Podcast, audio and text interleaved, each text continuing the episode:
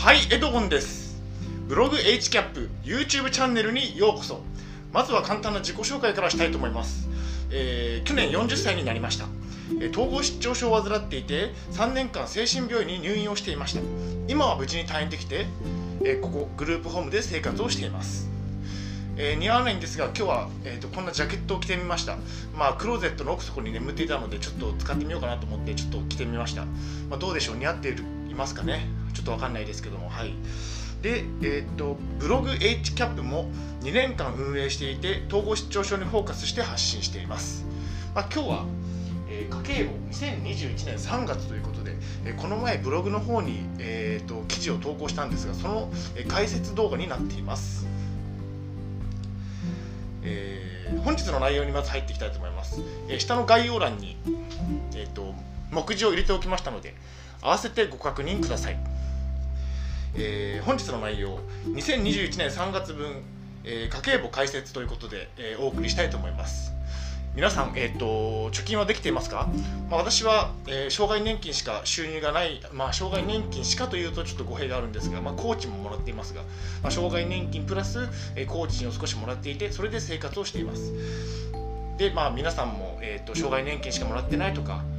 生活保護ですとかいった状態の方が多いと思いますけれども、まあ、そんな、えーと逆境の中貯金できているいますかね。うん。まあ、貯金するっていうのは難しいことで、えー、まあ、昨日の動画でも言ったんですが、まあ、なんとか2019年に100万円を貯めることができました私は、ま、それで、えー、なんとか、えー、安定した生活を今グループホームで送れています。なので貯金って結構大事なんですね。で、え今日の内容をどなたに向けて発信してしたいかと言いますと,、えー、っと年金生活家計簿私の家計簿を見てみたい方えグループホーム生活での家計簿を見てみたい方このような方に向けて発信をしたいと思います、目次について、えっと、まず1点目、え支出について2点目、え収入について3点目、まあ、各項目のちょっとピックアップして解説したいと思います。4点目黒字額について5点目リスク型資産についてでお送りしたいと思います、えー、まず1点目の支出についてから見ていきたいと思います。2021年3月分の支出は10万489円でした、まあ、これが多いのか少ないのか分かりませんが私は、えー、実を言うと借金がありましてその返済に、えー、今月は2万9000円も払ってしまったといったかなり重たい、えー、生活になっていますまあ借金があるので、まあ仕方なく払ってますね。なので10万円を超えてしまいました。もう本当借金がなければ7万円だった手術7万円で済んでいたといういうことなんですね。なのでこんな借金を返済しなきゃいけない状況でも、えー、昨日の動画では解説したんですが100万円を貯めることができましたと。なので皆さんも全然100万円くらいだったら簡単に貯めることができると。安心してもらっていいと思います。で、まあ、10万円の、えー、概要をざっくりと言いますと食費ですね。食費が2万4000円でした。そうですね、まあえーと、食費は頑張って切り詰めて、えーとまあえーと、無駄遣いせずに外食も控えて、えー、自炊を中心に頑張っています。なので2万4000円で済んでるわけですね、まあ、1日800円ぐらいでいけたということです。で次に多かったのが水道光熱費ですね。こちらが2万円と。まあえっ、ー、と、まあ、今月に限ってはガス代が2ヶ月分請求されたのでえっ、ー、と2万円になっていると。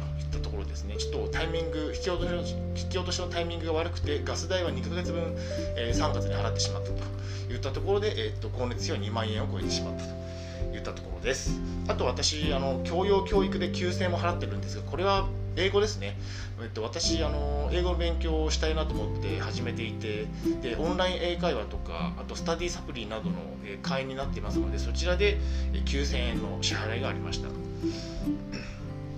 あと通信費については格安スマホを使っているのでかなり安くなっていましたあと自宅にインターネット w i f i を引いているので合わせて7000円でしたと。まあ普通に安いですね。7000円で済んでいれば、うん、いいと思います。で、え税税社会保障ですが私は収入がないので健康保険の支払いがえー、1620円ですかね、1ヶ月、1620円の支払いがあります。えー、っとまあ、年金は免除してもらっていますので支払っていません。で医療費についても、えっと、収入がない場合なので、えっと、支払いをしていません。あとそうですねえっとまあこれくらいあとはまあ散髪に行ったので1100円かかったといったところですね、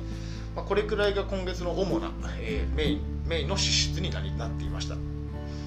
次に内容の2点目、えー、収入についてお伝えしたいしたいと思います。えー、そうですね、まあ、就労移行支援に通っていて、まあ、工賃をもら作業して工賃をもらっているんですが、その、えー、3月分の支給額が、えーと、2万5000円でしたと。えーと、2万5000円が多いのか少ないのかは分かりませんが、まあ、週5日通って、えー、2万5000円程度しか、まあ、もらえないわけですね。えーと就労移行支援とか就労継続支援とかその辺りに通っていてもやっぱりその普通に働いた場合に比べたらだいぶ低く収入がなってしまいます。まあ、年金があるのでなんとか生活ができているなといったところですね。まあ、2万5000円ももらえているので、まあ、もう2万5000円しかなのか2万5000円もなのかは人によって違いますが、まあ、そのおかげで貯金も、えーとスムーズにできているといった感じです。あそうですね配当所得、まあえっと、株式などに投資してますので配当もちょっとだけもらっていますしあとヤフオクでちょっと売り上げが今月あ3月は発生し発生したのでそちらもちょっとだけもらっていますといったところですね収入に関しましては。まあえっとまあ平均的といったところですかね。えっとまあグループホームに住んでいるので家賃がかかっていないというところが一番のメリットです。え次内容の3点目、え各項目各項目の詳細を見ていきたいと思います。そうですねまずは先ほども言ったんですが、えーと、特別な支出ということで借金があるということですね。まあちょっとせっかく、えー、ホワイトボードがあるので書いていきたいと思います。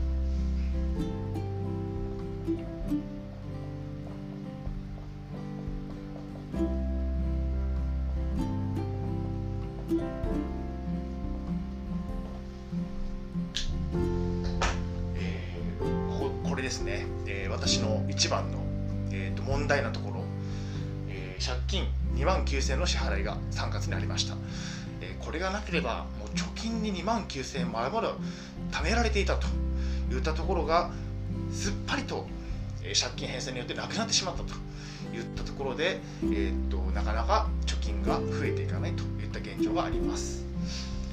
で食費も、えー、2万4000円でしたと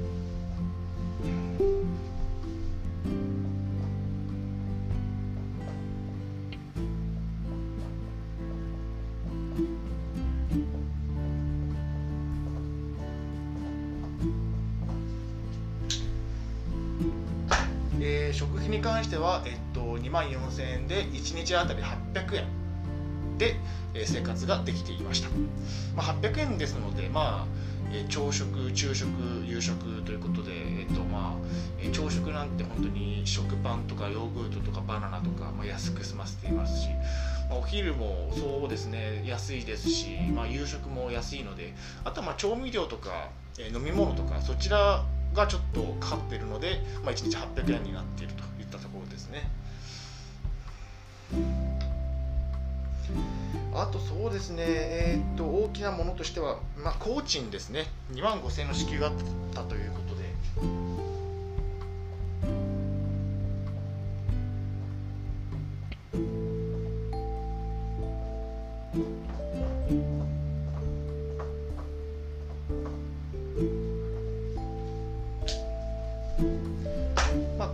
賃が一番でかいのかなと思ってますね。本当に障害年金だけだと本当に10万円そこそこしかないんですが、まあ、工賃の2万5000円がプラスされることによって、まあ、収入額が13万、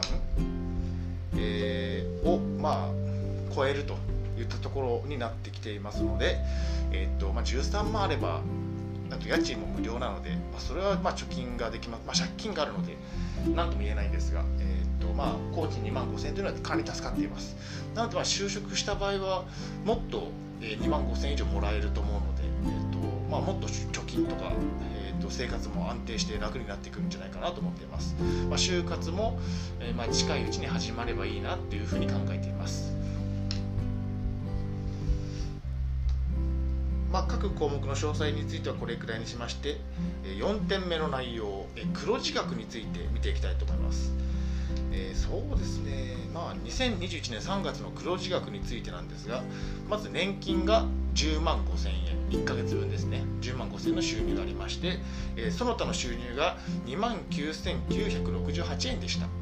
でそこから支出の10万489円を引くと,、えーと、余ったお金が3万4479円でしたと、えー、書く場所ないんですが、まあ、3万4000 479円。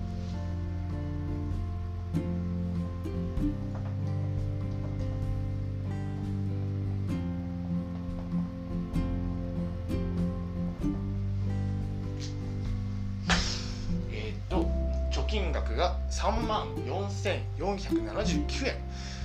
えー、貯金ができたと、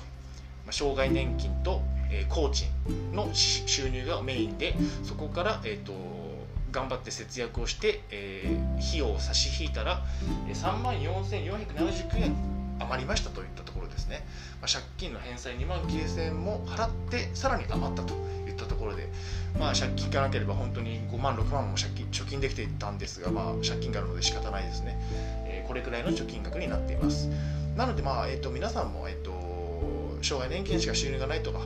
生活保護しか、えー、生活保護ですとか言ったまあ逆境の中、えー、まあ貯金をしていくのは大変かもしれませんが、えー、と私みたいにその、え、節約を意識すれば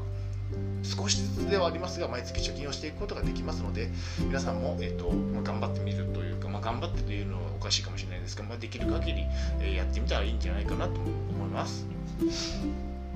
で、まあ、最後の5点目ですかね、えーと、リスク型資産について。えー、私はその60万、まあ、昨日の動画でも言ったんですが60万ほど貯金が貯まった時に資産運用も始めま始めまして。そうですね。まあ、安い株を買ったり投資信託を買ったり外貨外貨預金をしたりといったところを始めていまして、そちらの値上がり額が、えっと、2021年3月の1か月で3万6983円の値上がりでしたと。これも書いた方がいいですかね。3万6000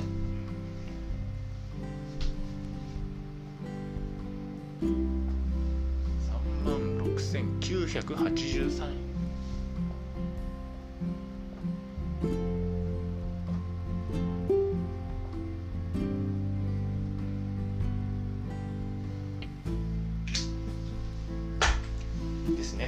万6983円の値上がりがあって、資産が増えたと。1ヶ月間でですね。なので、えっと、株価の値上がりと貯金合わせるとおよそ7万円ほどの、え資産が増えたといったところになっています。そうですね、まあ、株式とか投資信託とかに結構、えっとえー、貯金の中から、えー、出していますのでそちらの値上がりも結構期待できまして今本当に日経平均とかダウがもう本当に上がり上司で、えー、トントントンと上がっていってますので、まあ、誰でも、まあ、稼儲けることが、まあ、儲けるという言い方はどうなのか分からないんですが、まあえー、稼げる増え資産が増えるのではないかと思っています。まあ、どんな方でも素人であっても、えっとまあ、買っておけばとりあえず買っておけば、まあ、資産がどんどん増えていくといった状況になって。なので私みたいに素人でも株を持つだけで1ヶ月間で3万6000も株価が値上がりしたといったところです。で合わせて7万円の